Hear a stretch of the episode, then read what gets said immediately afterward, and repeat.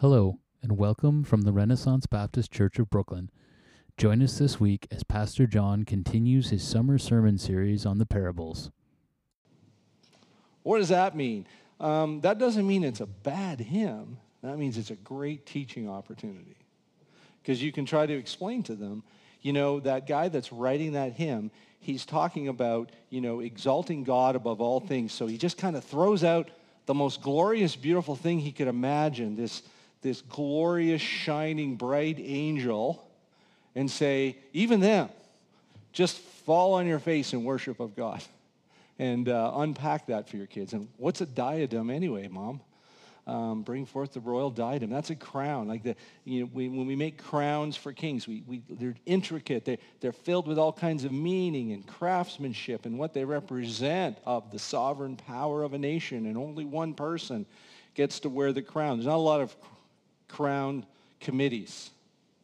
There's not a lot of nations where five or six people wear the crown at the same time. There's always only one person that gets to wear the crown. And so we're just kind of saying, bring forth the crown of the whole world and put that on God's head. So think about the words that you're singing. Make sure you help your children understand them. It's also a way for them to grow even in their appreciation for beautiful language. You know, there's songs like Jesus is just all right with me, and that might be cool, but it doesn't really teach a whole lot. And uh, some of these hymns you really have to dig down.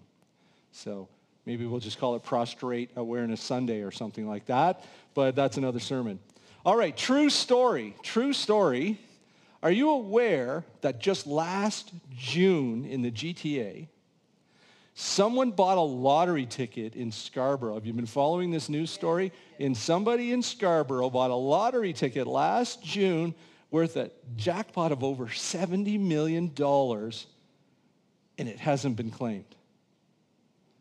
And I didn't know this about lottery tickets because I've never won $70 million. Otherwise, I would know this. But you only have 365 days to pick that up, and then that ticket is null and void. I don't know where the $70 million goes to, but it doesn't go to the person that spent the $6 and bought that lottery ticket. So think about that story. The theory out there is some regular Joe that buys lottery tickets all the time, you know, had that in his wallet, maybe he lost his wallet, maybe he just misplaced it and doesn't even remember that he bought a lottery ticket. And, and so there was this $70 million uh, sitting out there. Now imagine you did know that on that particular week last June, you did buy a lottery ticket, but just don't know where you left it. Imagine that. Now, uh, how hard would you try and find that ticket? What would your stress level be like as you're trying to find that ticket?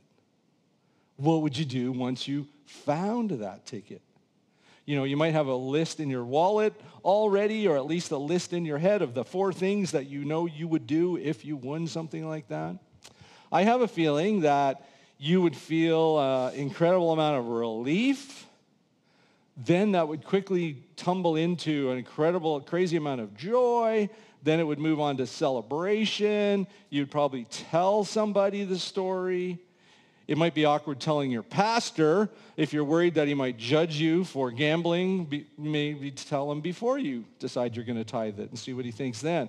Anyway, I'm not going to preach on the ethics of lotteries, but I'm going to talk about the experience of joy when important things are found.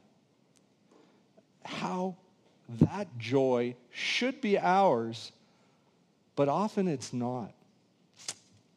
We read this in Luke chapter 15. Last week was a, an entire sermon just getting us ready for this great chapter. We read this in Luke chapter 15. Tax collectors and other notorious sinners often came to listen to Jesus teach. This made the Pharisees and teachers of religious law complain that he was associating with such sinful people, even eating with them.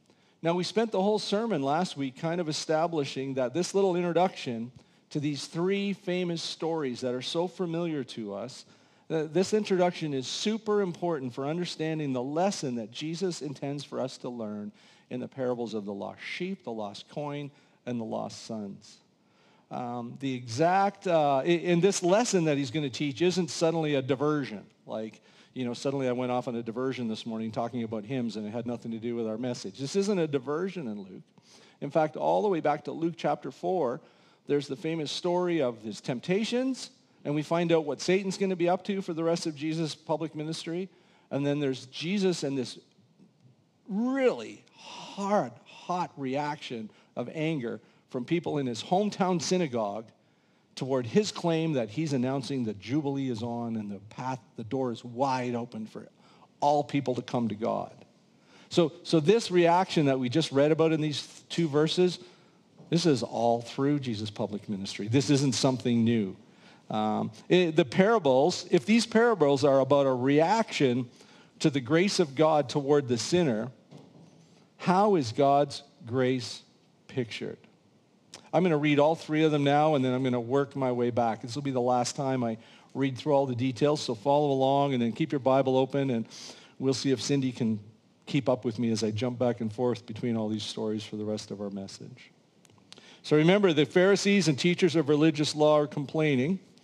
Um, I just thought of a connection with our sermon, uh, with, that, with that hymn. Uh, this whole idea of telling ourselves, putting God in his sovereign place and telling angels to lay flat on their faces in front of him and taking the crown and putting it on his head. Someday in the next world, as resurrected saints, we'll be at our very best and we won't resist giving up authority and rule to God one bit.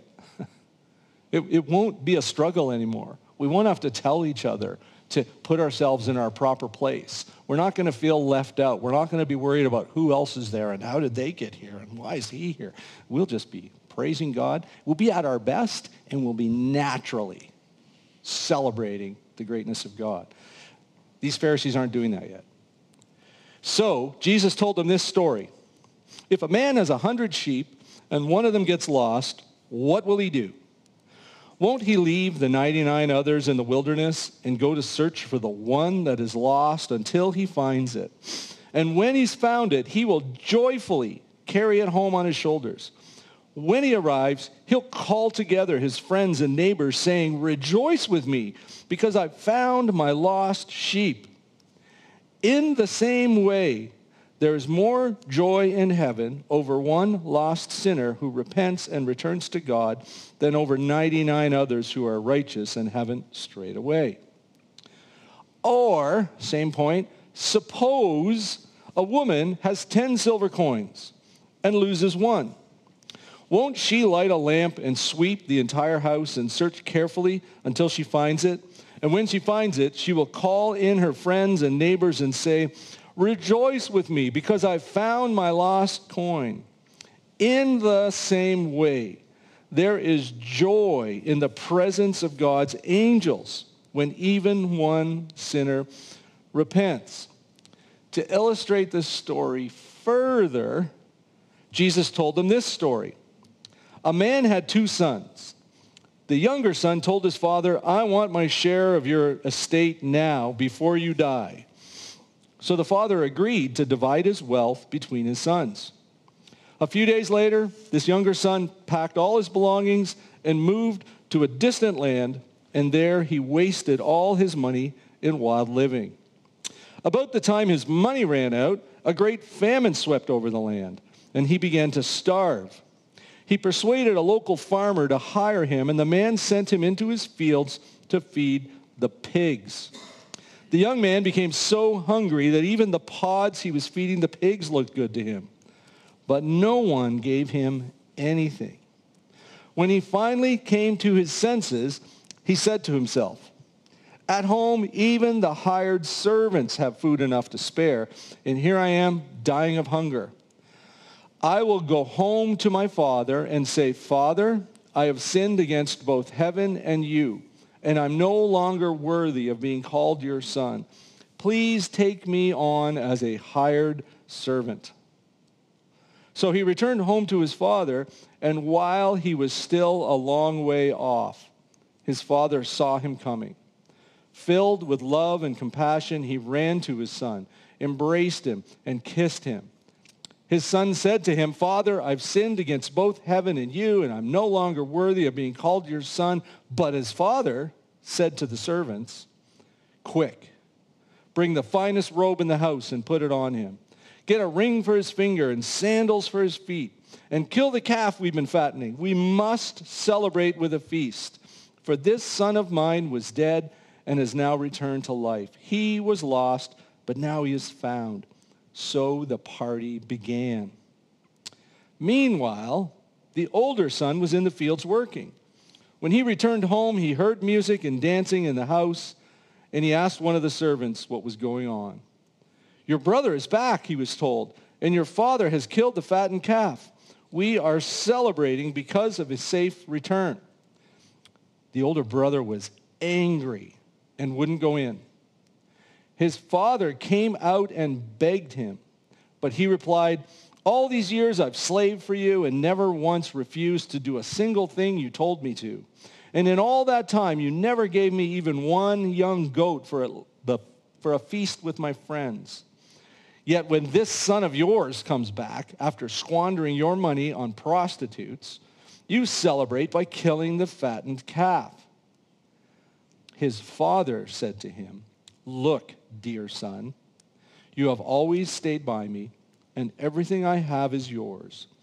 We had to celebrate this happy day, for your brother was dead and has come back to life. He was lost, but now he is found. So the Lord is like a, a waiting father who longs for his son to return. He's like a shepherd who leaves his flock and goes out looking for his lost sheep. He's like a woman who won't rest till her missing coin is found. And remember that as Jesus tells these two stories, the Pharisees and the grumblers aren't the only ones hearing these stories. So are the people being grumbled about. They're probably hearing these stories as well and in the way that they're described. So it's tempting to jump on all three of these uh, parables and you know say, well, these are all about evangelism. These parables are all about evangelism. They're one famous mega church movement um, that was just getting kicked off about 35 years ago when I was starting out in ministry. They, they've done just that. They, they based their whole philosophy of ministry on these three parables and said, this is all about, uh, this is all about uh, evangelism and, and uh, a philosophy that really had a huge, wide impact on evangelical churches everywhere. And the thinking kind of goes like this. So, so the lost sheep one, for instance, that's Jesus right there. And Jesus leaves all the flock behind, and he goes out there to find that one lost dumb sheep out there, and uh, he brings it back home. So that's our model for ministry. That reveals how a real pastor is just like the good shepherd. Well, there's plenty of good shepherd teaching, especially in the Gospel of John, that would be far better to talk about, uh, you know, your model for ministry and how Jesus went about doing things. The problem in these three parables that all go together is you think about the father, pretty lousy, pretty lousy uh, ministry plan there. Because he didn't go and look for anything. He never even left the farm. He's just there waiting for the lost thing to find itself and come back. So, so that's where you have to be careful with parables and, and not just kind of grasp on the low-hanging fruit and think that's what it's all about. Um, the lost things in the first two stories, they get found by an active pursuant. Somebody's not going to give up till they find that lost thing. So, so what is it? Do we chase down? Do we sweep every square inch? Or do we sit back and wait? Well, I'd like you to ask you the story. What's the big deal in story number one? That story of the Good Shepherd. Take a look at it again in your Bibles. I think the big deal in that story is the joy that he's filled with when he finds that sheep. He joyfully tells his friends and neighbors. He wants them to rejoice with him. Um, the second story, what's the point? It's her joy. When she finds that coin, she's going to ask all of her friends to join in, rejoice with her. She's going to throw a party that you can have for less than a coin. In verse 10, in the same way. In our parable, we have these two sons. Um, in, in those previous parables, we have this invitation to rejoice, and you heard that this parable is going to end in an invitation to rejoice as well, right? There's that picture where there's a, a father that's beaming and there's an older brother that's steaming. And the father invites that older brother, You, we must celebrate. You got to come on in here and celebrate with us. The joy is a big deal. The joy is a big deal. So with that in mind, I want us to run through this third story primarily today and think about these different responses. And, and they're really, all three of these stories are responses toward Jesus' unhappy critics for Jesus' jubilee way of doing ministry. This parable of the sons and the father is unique among all of Jesus' parables.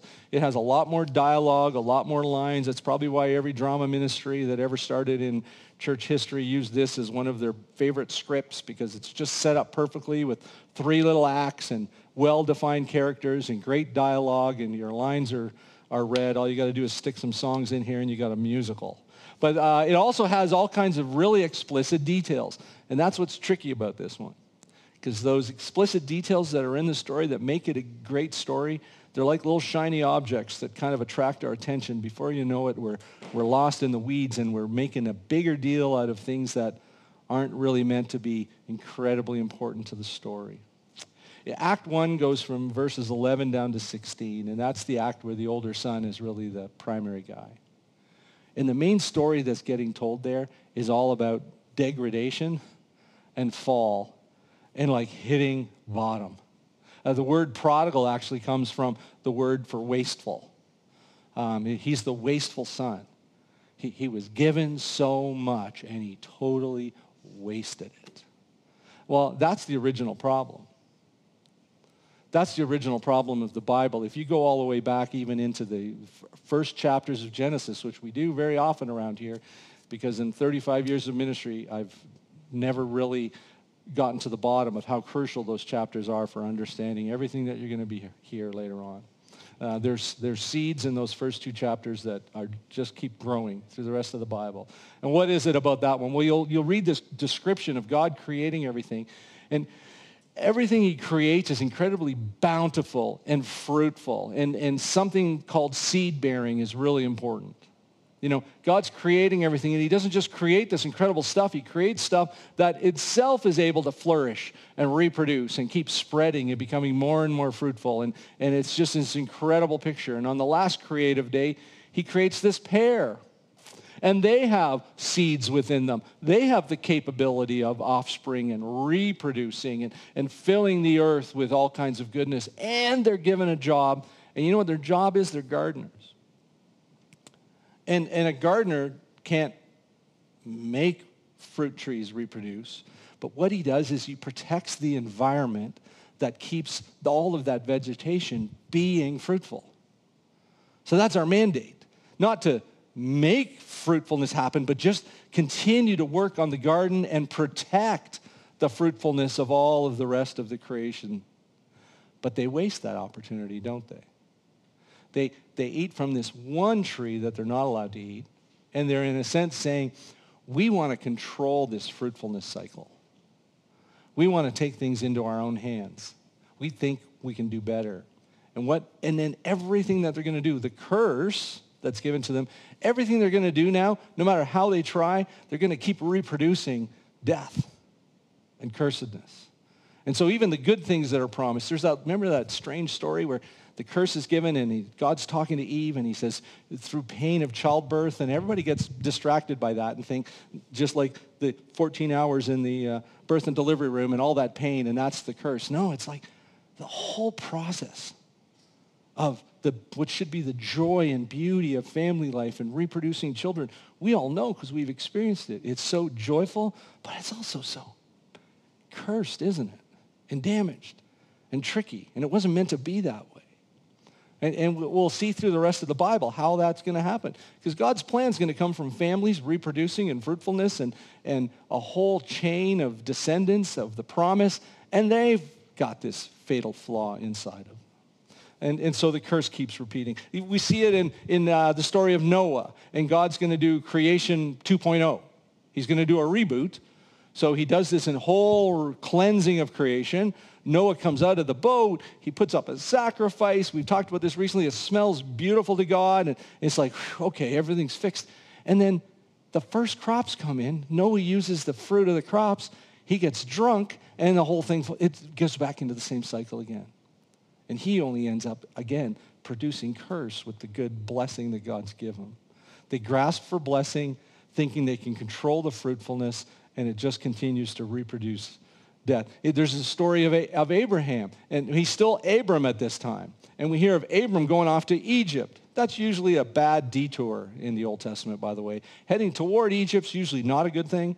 And uh, Abram is in Egypt, and he says to his beautiful wife on the way in, hey, while we're here out of town, don't tell anybody you're my wife because they might kill me because you're so beautiful and they're going to want you and they're going to kill me. So let's keep it on the down low. She ends up being taken into the Pharaoh's harem, and he's still lying.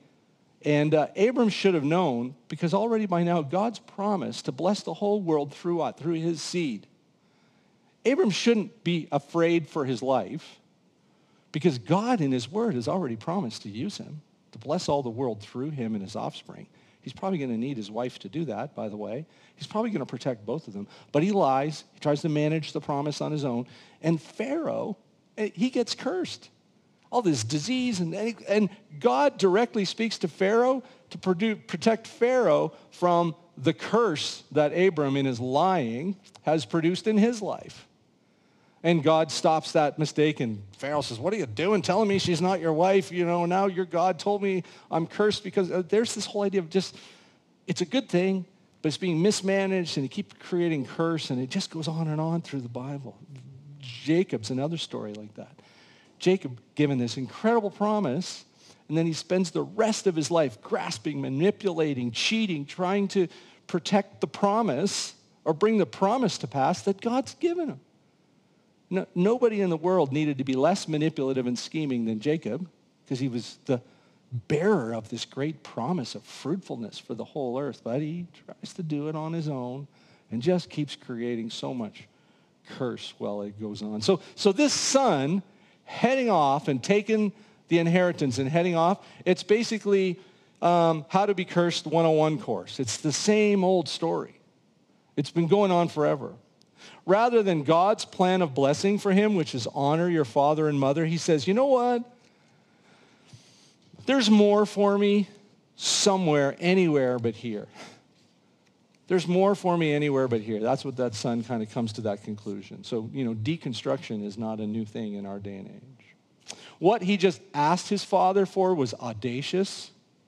What the, that the father would give him to hear is it was incredibly unusual that he would waste it in wild living. It's pretty much the polar opposite of honoring your father, to take your father's hard-earned inheritance and use that in wild living. That's, that would be considered terrible.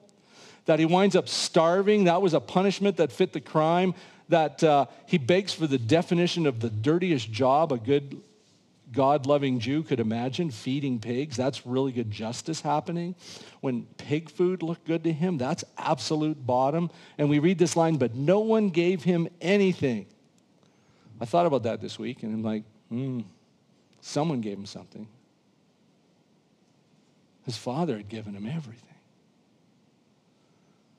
And he took everything, and now he's got nothing. And no one will give him anything. He got there by wasting and misusing what a loving father had given him, just like Adam and Eve. Often just like Abram, Noah, Jacob, you name it. Keeps going on and on. Now, a lot has been made about this line that when he came to his senses part of the story. You've heard me preach on this many times, and I always like to emphasize that he never really does get the chance to give his speech. He does give the speech, but by the time he gives his speech, he's already experienced this incredible, gracious, loving embrace before a word comes out of his mouth. And if you even look at the details, he gives his great speech, which we all love, and we kind of use it as this model of repentance. And, but, and he gives the great speech, and what his father doesn't say, oh, well, in that case, if you feel like that, then come on. No, he gives the speech, and it says, but the father said, Kill the cat and calf. Get him some new kicks. Put that robe on his. Give him a ring. We're, we must celebrate. He's been found before he even says a word. I love that. We also notice that his logic has holes because he is a son. He clearly hasn't seen his father for who his father really is. He should know that when he goes back home, he will be found. He will be found. He's, he's going to come in and try to get the job as a servant, he's not a servant. We're going to come back to that. He is a son. Got a little time out here. Don't miss the details that this particular son had to leave home and go to a faraway place in order to be lost. Let me say that in a couple of different ways. He needed to put distance between his righteous father and himself in order to be able to live any way he might choose. Because we do catch and we're encouraged by the fact that this father is so gracious, but what we often miss is that the descriptive wild living, wild living wasn't really an option back at the farm. I've never really thought about that till this last week. Um, this is a righteous, loving father. And Junior understood enough to know that wild living would have to happen somewhere else. He couldn't stay in the presence of his father and live riotously. Uh, one of my favorite Bible college professors has a new book out on the parables, and, and Doug Webster wrote this. In the parable, there's a profound sense of the distance between the presence of the Father and the far country. He writes, but this is often not the case today. This is a killer line. Prodigal sons and daughters do as they please and still live at home. So this younger son's U-turn, that, that's actually repentance being shown here.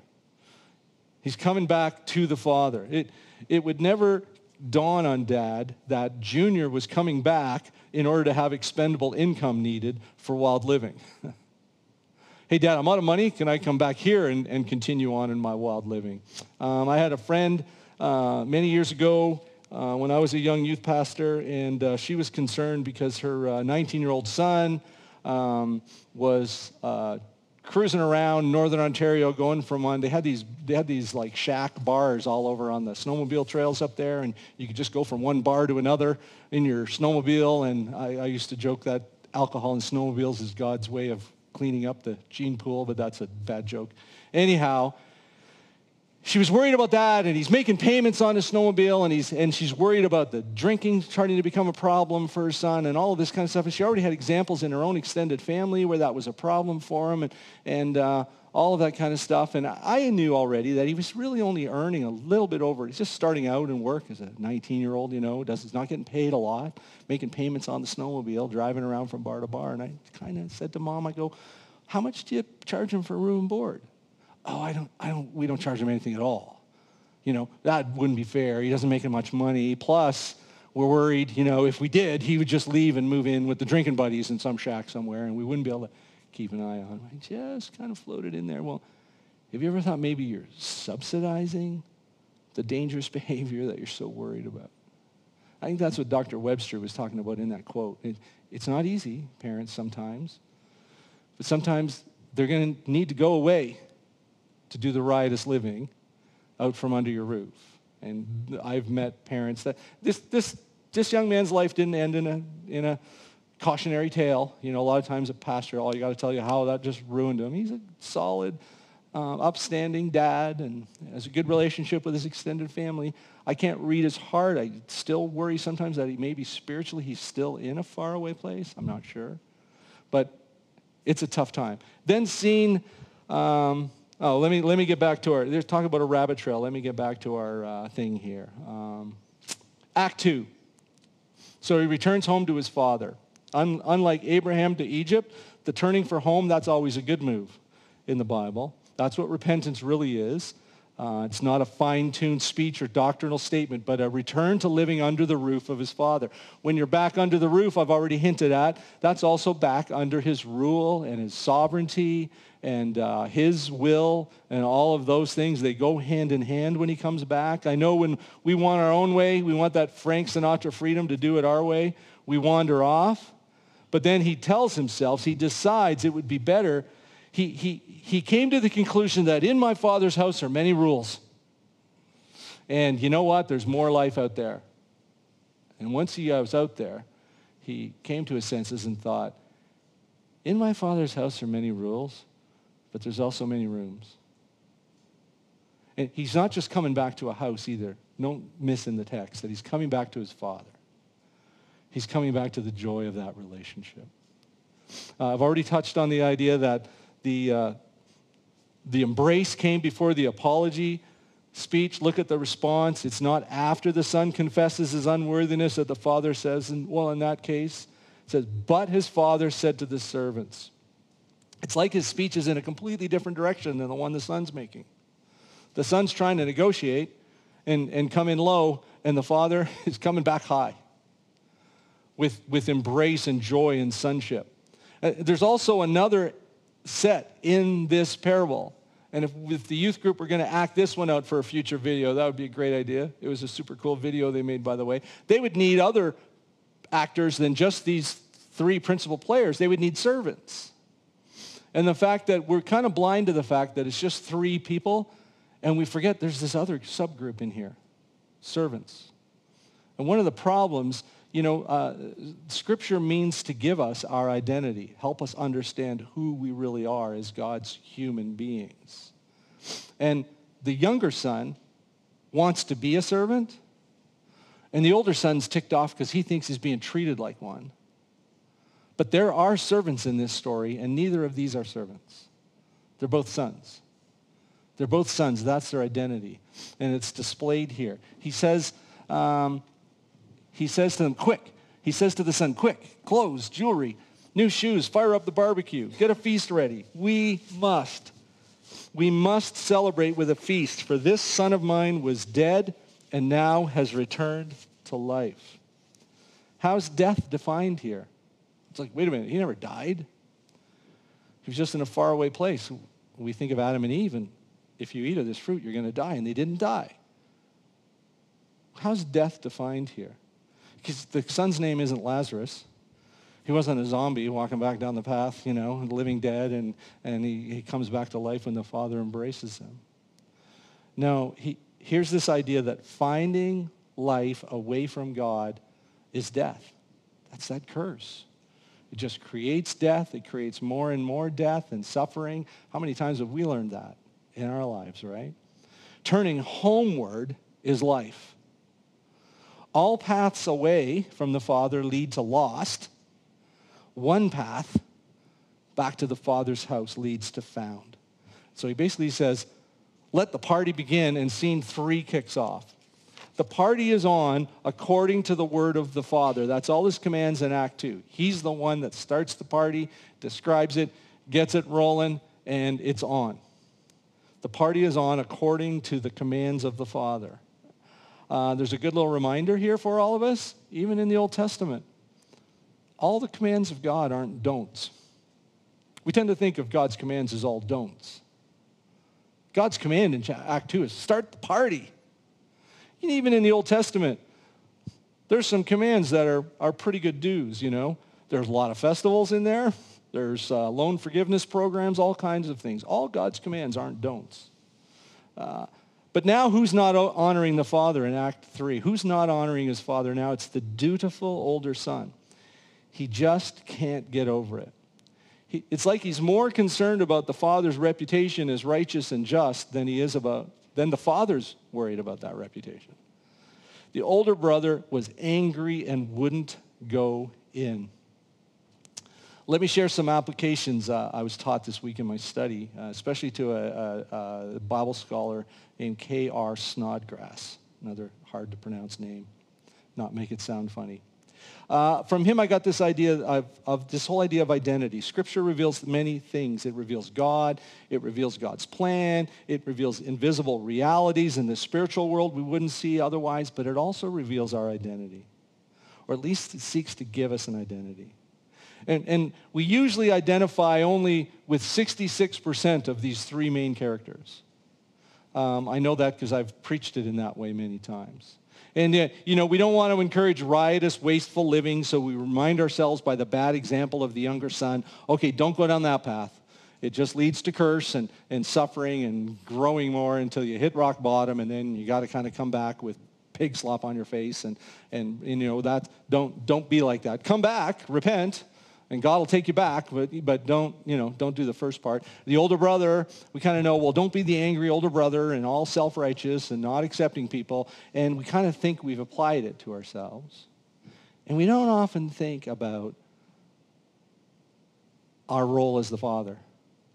Because in our minds, that's always reserved for God. Because we've assumed this is just God in the story, and we're just these other two lesser beings. But I think there's a picture here of what godliness looks like. And I think we are to take some cues and some identity and some instruction on how we're to live from this Father. And that's the problem with those guys in the first two verses of chapter 15, isn't it? Um, we, we don't quite feel right placing ourselves in the Father's role. It's too, too left only for God in our minds. But I think we get a real glimpse of what godliness looks like. We learn from this great story that humans aren't meant for the far country. It's not where anybody's supposed to live. Uh, they, but we also learn that people's, people aren't meant to be either prodigals or slaves. They are children of the Father and belong with the Father. The prodigal declares that he's not worthy, and we, I think, too quickly take him at his word. He claims that all he can ask or imagine is a lesser role as a hired hand. But somewhere back in Scripture, it also tells us that God is able to do exceedingly abundantly beyond all we can ask and imagine. Here's a line from Dr. K.R. Snodgrass. He says, Grace lets you be who you're supposed to be, even though you don't deserve to or may even not want to. The older son is suspicious of joy, and he sees himself as getting the servant treatment. The father insists that he's a son as well. Side note, go back and read that third chapter, uh, that third act in the play later, and look at all the language used. That son of yours. And he says, your brother he says, I, he never and I always. He says, everything I have is yours, my son. The father refers to both of those characters as sons. That's their, that's their uh, identity. But that contrast in attitude between the dad and the older son is so important in this paragraph. One of the first purposes of this, par- this whole parable is the unquestioning compassion the unquestioning love of the Father. A major feature of Jesus' ministry and message. Remember, that son doesn't just return home to the house, he returns home to the Father. And we're meant to see the eagerness of joy that's caused by son recovery by this Father. The parable is a narrative demonstration. Here's another quote. A narrative demonstration of the grace with which God reaches out to sinful people. And this isn't new information from Jesus either. Uh, what he was teaching here is that he was restoring Israel. That was a promise from way back in the Old Testament, God's people. He said, we learned last week in, in chapter 4, this is a time, the end time restoration and forgiveness being offered wide open. And this now is the crucial time for repentance. But it's being told in advance. So know your repentance will will make something, will, will, be, will be received. The path is paved. The door's wide open. Not hiding behind, God's not hiding behind the cards here. Well, you know, remember in public school, remember in elementary school romances? Um, you don't have any kids here, so, you know, none of them are worried about thinking that that's an option. But, you know, in this playground that I grew up on, it's like her people would talk to your people and they would say, you know, if you, if you ask her to go with you, I never knew where you were supposed to be going, but if you ask her to go with you, she'll say yes. And then they go and talk to your people, and then your people says, yeah, he's going to ask her to go with him. And then, then, you know, then the negotiation can be made, but I wonder what percentage of little boys ever actually have the guts to ask the question unless they don't know in advance that it's going to be a yes. This is wide open in advance, yes.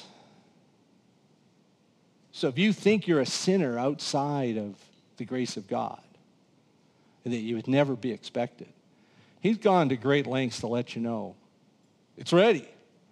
The party's open. We're ready to celebrate anybody that comes back. Matt talked about the incredible uh, invitation just last Friday night to our children and, and to the young people. And they weren't just told that this invitation's available, but this invitation's available for you to hand out to people as well and tell them it's, it's set. He said he'll go with you if you'll ask him. It's ready, it's available. But there's this inability of the older son to catch the spirit of his father. It's seen in that language of never and always used in their conversation. He, he feels like if he can embrace, if he embraces what his father embraces, he somehow thinks that's going to be a loss for himself. Do you see where that curse twists us? We think that the real fruit is a loss. So we hang on to the cursed, rotten fruit uh, because we're afraid to settle for the real fruit. We think we'll be losing something if we join in on the joy of the Father. It's incredible. It, leads to uh, um, a, a, second purpose. Matt spoke about that, about the invitation, um, and it's explicit. If you look at verses 23 to 24 and verse 34, it's we must, we must, we must. There's another command of God. The commands aren't all negatives.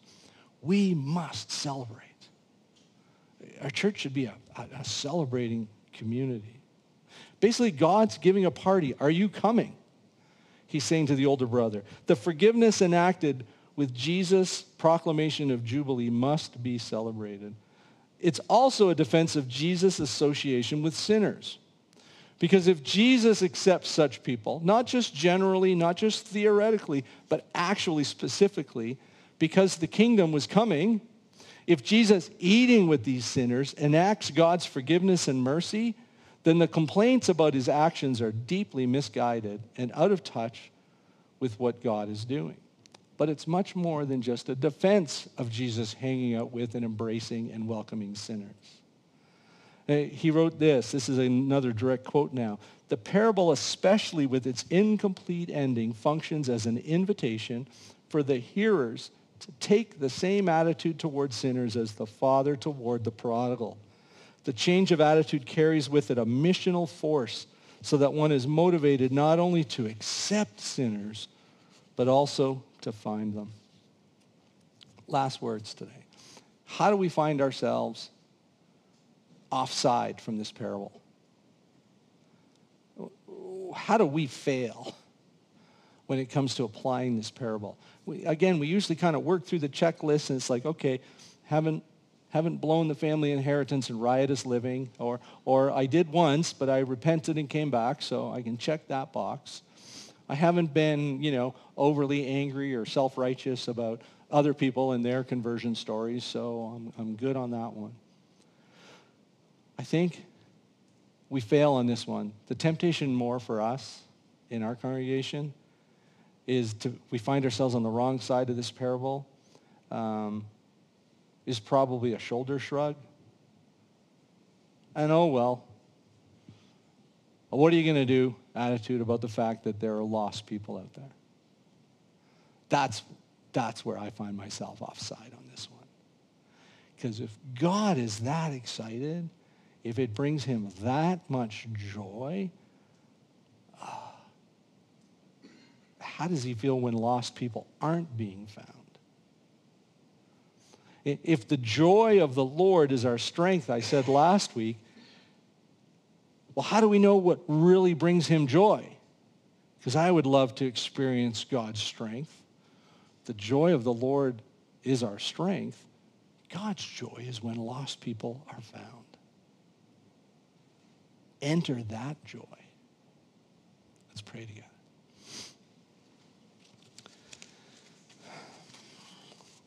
Heavenly Father, I pray that you would continue to grow in us a desire and an appetite for the things that bring you great joy. Forgive us for the times when we uh, get sidetracked and focused on um, sin management programs, as if that's the thing that brings you great joy. When we start identifying uh, our holiness by what we don't do.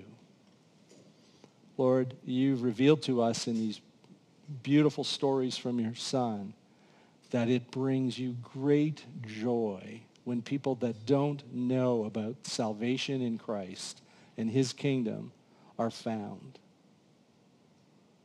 Lord, they have to know where home is for them to turn and come back to the Father. So I pray that you would continue to grow us, help us, break us from our complacency, and help us to enter into your joy as a church family. In Jesus' name we pray. Amen. Thanks again for joining us. For more information, please visit brooklynrbc.ca. The link is also in our bio. On behalf of the Renaissance Baptist Church of Brooklyn, we pray you have a blessed week.